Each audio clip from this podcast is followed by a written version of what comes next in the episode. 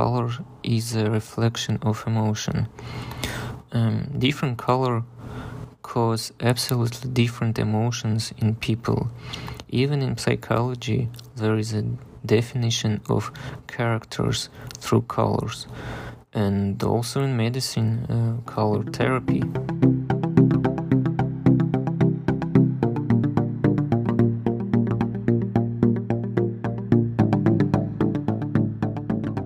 Hi, listeners. I'm your host, Brandon Koots, and this is Designing for Happiness. This week's episode will be a bit different, but before we get to that, I have a couple of things for you first. I really want to know what are your thoughts and opinion on this topic, on this relationship between design and happiness. So if you're interested in telling me your thoughts, your opinion, or maybe even telling me your experience with how the built environment, with how the spaces you inhabit affect your happiness and well-being, you can do so by sending a voice message on anchor.fm slash happydesign. That is anchor.fm slash happydesign, and maybe your voice message will be featured in a future episode. Keep in mind, it is totally up to you if you want to include your name or not, so it can be anonymous or maybe not. That's totally up to you. Also, the voice messages on anchor.fm slash happydesign has a maximum length of 60 seconds. So if you need more than one minute to, to tell your story, to tell your thoughts or opinion, feel free to send more than one voice message. Or you can also contact me on LinkedIn at Brandon Koots. That is Brandon K O O T S. Or you can also find the show on Instagram at DFH Podcast. Not only that, but I'm also very open to having people as guests on the show.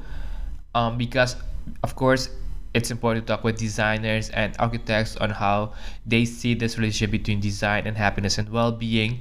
But as architects we will not be most of the times we're not the ones who will be inhabiting or using those spaces that we are designing.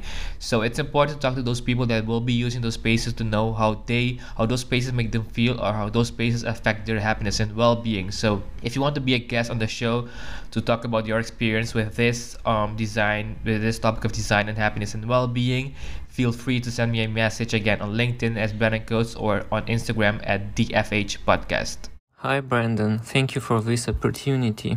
As I said earlier, today's episode will be a bit different because we weren't able to do a live interview as we normally do, but that doesn't change the fact that this episode is still very worth listening to. So let's introduce our guest for today. My name is David Jelavian. I'm an architect, designer, and visualizer.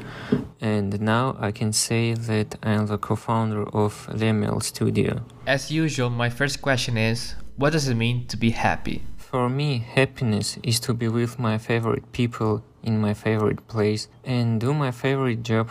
In this plan, I have everything like everyone else. So I've been following David's work on Instagram for maybe a year or maybe a bit more than a year now. And when I look at his pictures, they generate this sense of escapism or can maybe even be considered utopian. I was wondering if this is the idea behind them and if so, why is it something that he's interested in doing? I wanted to clarify that all of our project we do together with my sister Mary. Um, I think that we are a dream team with her. Um, our projects are not a utopia or escapism, but a desire to create a more pleasant environment, pleasing to the eye and soul. All that we create can be translated into real project. Uh, to think of utopia or the fantastic world is easier uh, than the real better world. Imagination is not limited in this respect. I do have to agree with him that thinking about this world, this fantastic, amazing, utopian world, is fairly easy to do so. But as designers and especially as architects, we have to keep in mind that the things we're designing, the projects that we're designing, we have to be able to build them in real life. This kind of reminds me of the several projects I see online where people think about projects to build cities on water or cities on Mars or on the moon. That's perfect for a solution. It's let's say kind of a solution for the future where we have to think about where we will be, um, where all these people on this planet will be living. But those things aren't really proposing a solution for the now. We have to be thinking more for the now at how we will be solving the problems that we are having right now on this planet right now with this issue with sustainability, with the environment and the, all the environment issues that we're having. So in a way, yes, having these utopian thoughts or these utopian projects do help to kind of open up your mind, open up your imagination for thinking different ways of um, different solutions. But then again, you have to keep in mind as well that building in real life or proposing solutions for the now are kind of more important than thinking utopian solutions or um, how we will be living on Mars or on the moon because those ideas, those solutions will not be coming up for quite some time, quite some years. And of course, as well, keep in mind that not everybody will be able to go to the moon to or go to the Mars to live on the Mars. So those solutions will only be specific, only be solution for a specific in a very small group, one percentage or less than one percent of the world population. Instead, we should be focusing more on real solutions that we can help our current um, population on Earth that are more realistic. When I first came across um, David's work was back in the pandemic when I was investigating about happiness and I remember on Dezeen they published a an article of Sonora Art Village, which is, which is a project that David did with this with his sister, and it was really fascinating. And that's immediately I fell in love with the project. I remember I messaged him on Instagram telling him how much I love this project as well.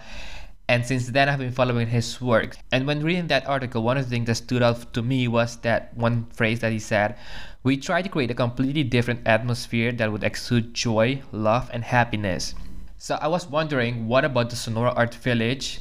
Does he believe that actually create this atmosphere? In Sonora Art Village, the atmosphere is created by the play of colors and shapes Bright colors have a positive effect on most people. After all, as children, we all love bright colors, and growing up, we forget about it. Um, therefore, in this project, the main thing is color.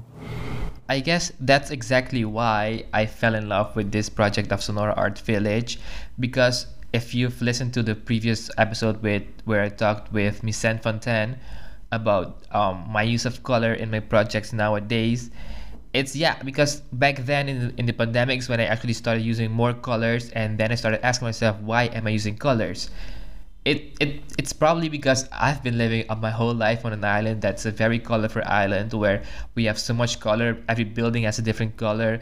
In my own house as well, not just the outside has a color, but also the inside. Every room has a different color. So it's really um it was really a colorful place for me. So being here in Argentina, Buenos Aires, and not having that that explosion of colors, I was really missing that. So I think when I saw that that article, that project that they did with uh, Mary, his sister Mary, I immediately fell in love with it because it was showing something that I was truly missing in my own life, my own personal life. Um, as a project idea was to create a place where reigns joy, happiness, and carefree. Um, the main factor is the interaction of form, color, and the chaotic arrangement of objects. No rules and systematization. The main rule is to follow your emotions. Um, since the project is in Mexico, um, we decided to use the colors present in their culture, and we are very fond of their combination. Architects and designers need to turn more to their emotions, um, not forgetting, of course, the function.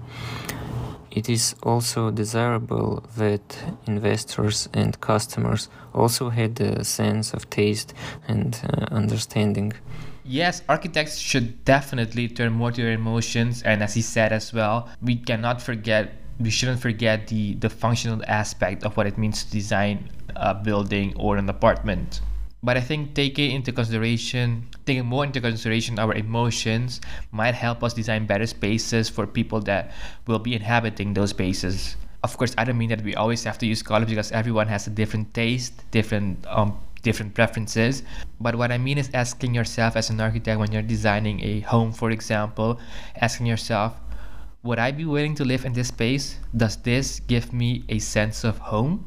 And then it's also really understanding asking good questions to, to your client to your stakeholders to understand what their preferences are as well to understand what they consider a home what they need to make a space feel as home. So you can take those into consideration when designing their home as well I do want to go back to the topic of color though, because I noticed that his use of color doesn't only happen in the Sonora Art Village, but also in other projects that they have. For that, I asked him why his use of color and how does he believe that colors can affect how we perceive and experience our built environment.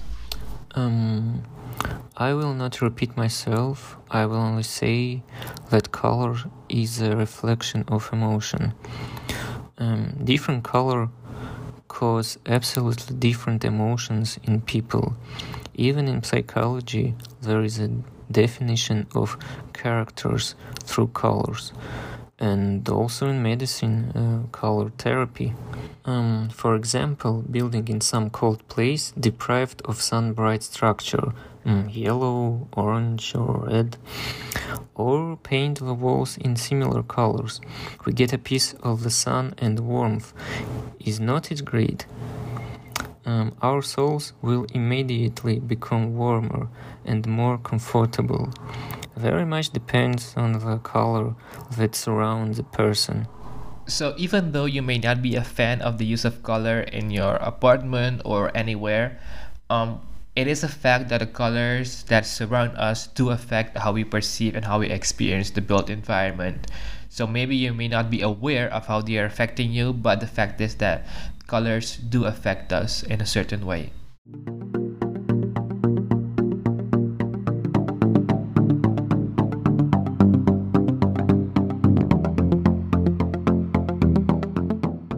What book would you recommend to our listeners?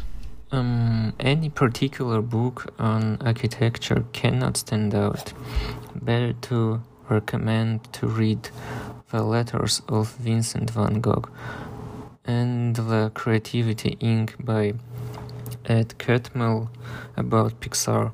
And finally, if you want to get in touch with David, you can find our work on our Instagram and Behance accounts and we've launched our studio website at www.lemelstudio.com. Um, there's a lot of new and interesting stuff there, um, so don't miss it. Thank you.